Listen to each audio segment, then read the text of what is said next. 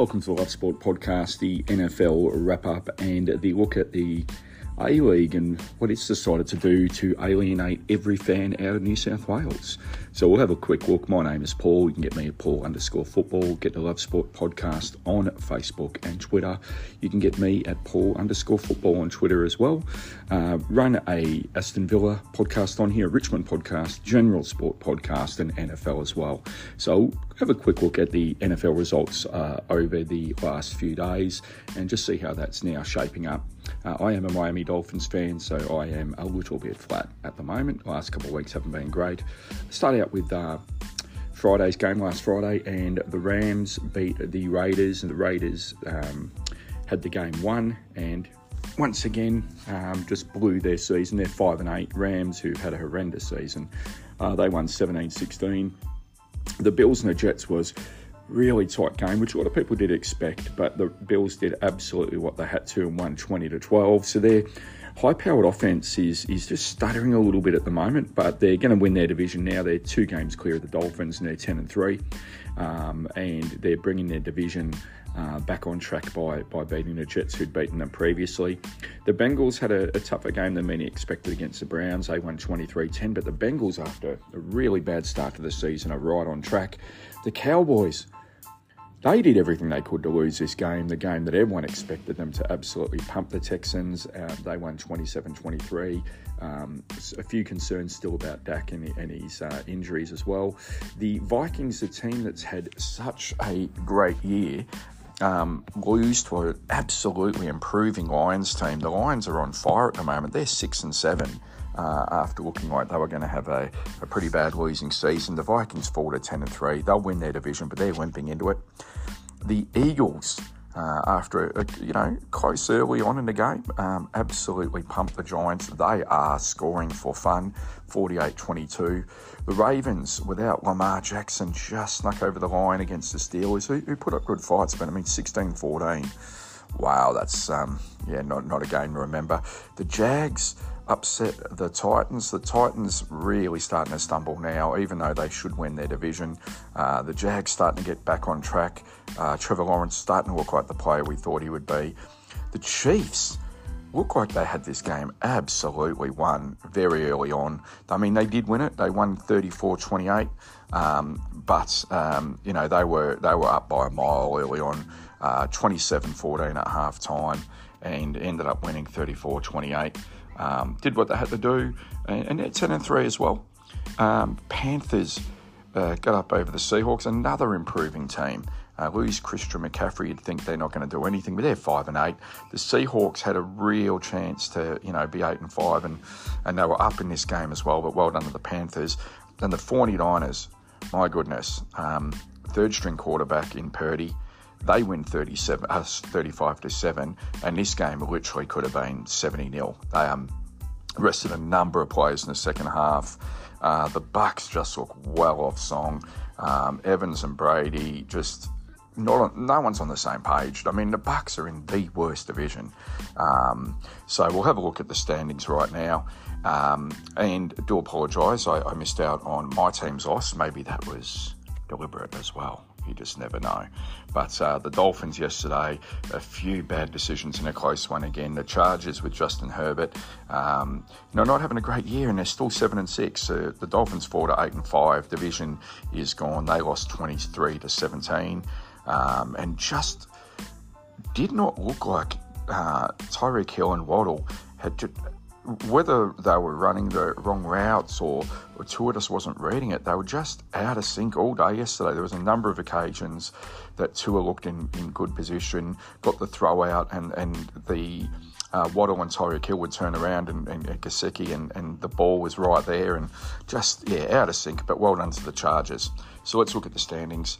Uh, in the AFC East, it now looks um, pr- it's not over yet, but it looks pretty much over there with the Bills ten and three, Dolphins in second eight and five, Jets seven and six, and the Pats six and six with their pending game. The AFC North, which most people thought the, the Ravens were home in, the Bengals are right there now. Um, the thing that's holding the Ravens in good stead is that they've got uh, they're three and zip in the division, um, whereas the Bengals are two and three. Division wise. So if it ends up even, the, the Ravens will go through there. The Titans are lucky that the rest of their um, division in the AFC South has been so awful for so long. Uh, because they're seven and six, losing their last few games. Jags still in there with five and eight. Colts four eight and one, and the Texans one eleven one. Chiefs are three games up in the AFC West and should win that with a you know the Chargers charging into second. Um, excuse the pun there.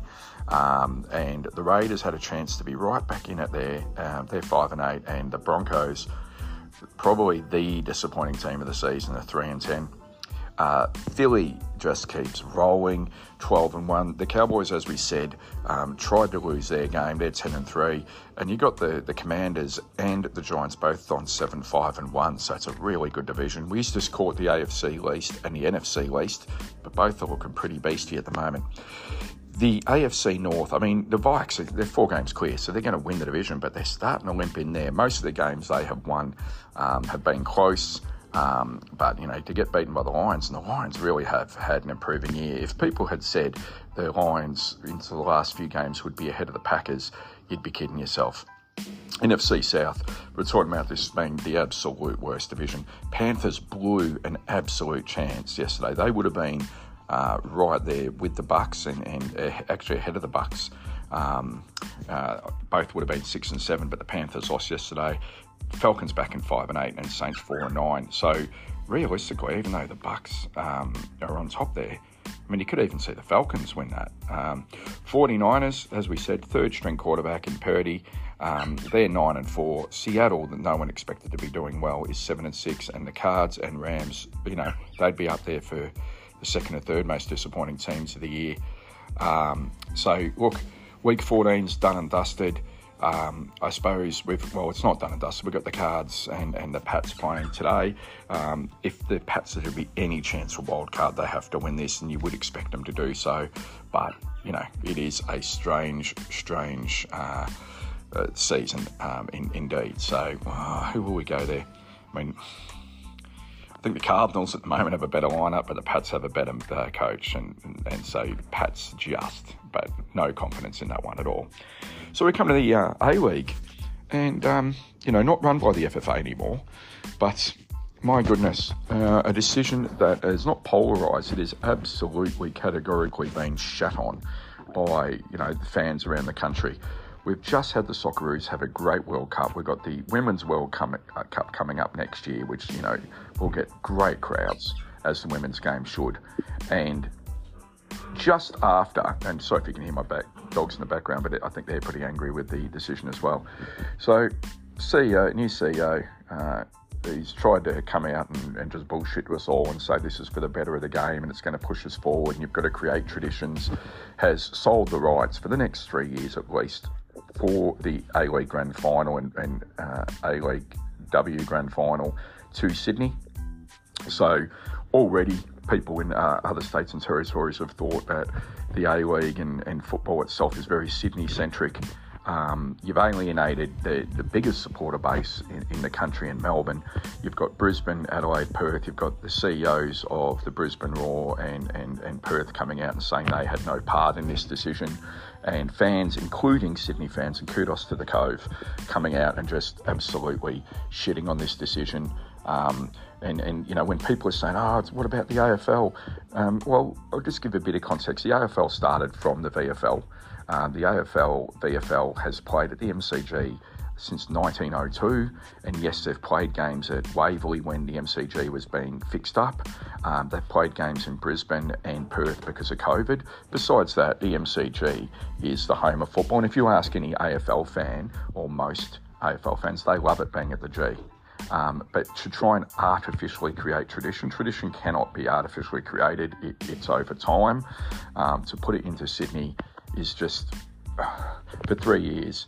I mean, sorry, if the Brisbane Roar uh, and, and Perth Glory made it, I mean, to play it in Sydney is just hollow and I, I, just think it's it's the mistake of the highest order. It's a quick money grab, I believe, eighteen million dollars, and they're talking about what they're going to do with it and everything.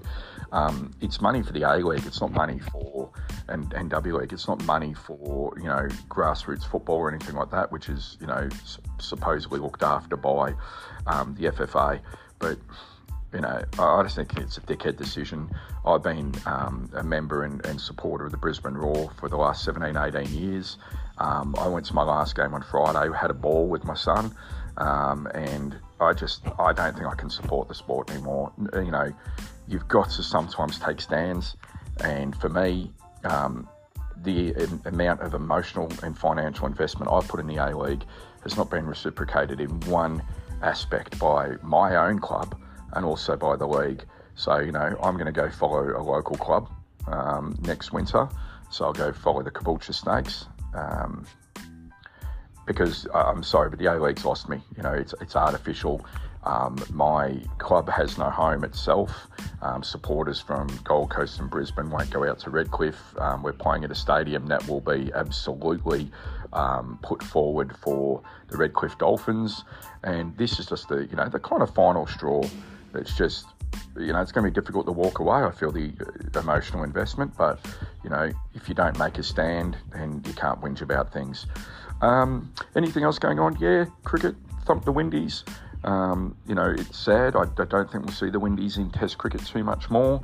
Um, I think the NBA um, and I think the World Game um, has really taken some of the best talent from West Indies and the way it's managed.